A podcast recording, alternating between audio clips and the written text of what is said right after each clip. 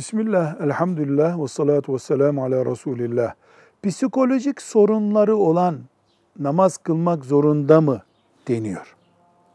Namaz Müslümana akıllı olmak ve buluğ çağına gelmiş olmakla farz olur. Buluğ çağında ise tıbben akıllı ise hastalık namaza engel olmaz.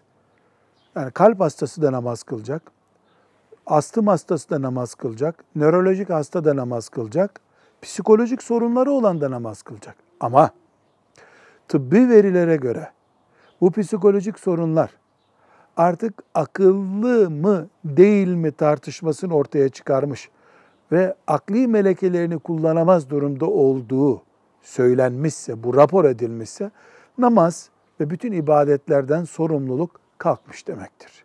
Velhamdülillahi Rabbil Alemin.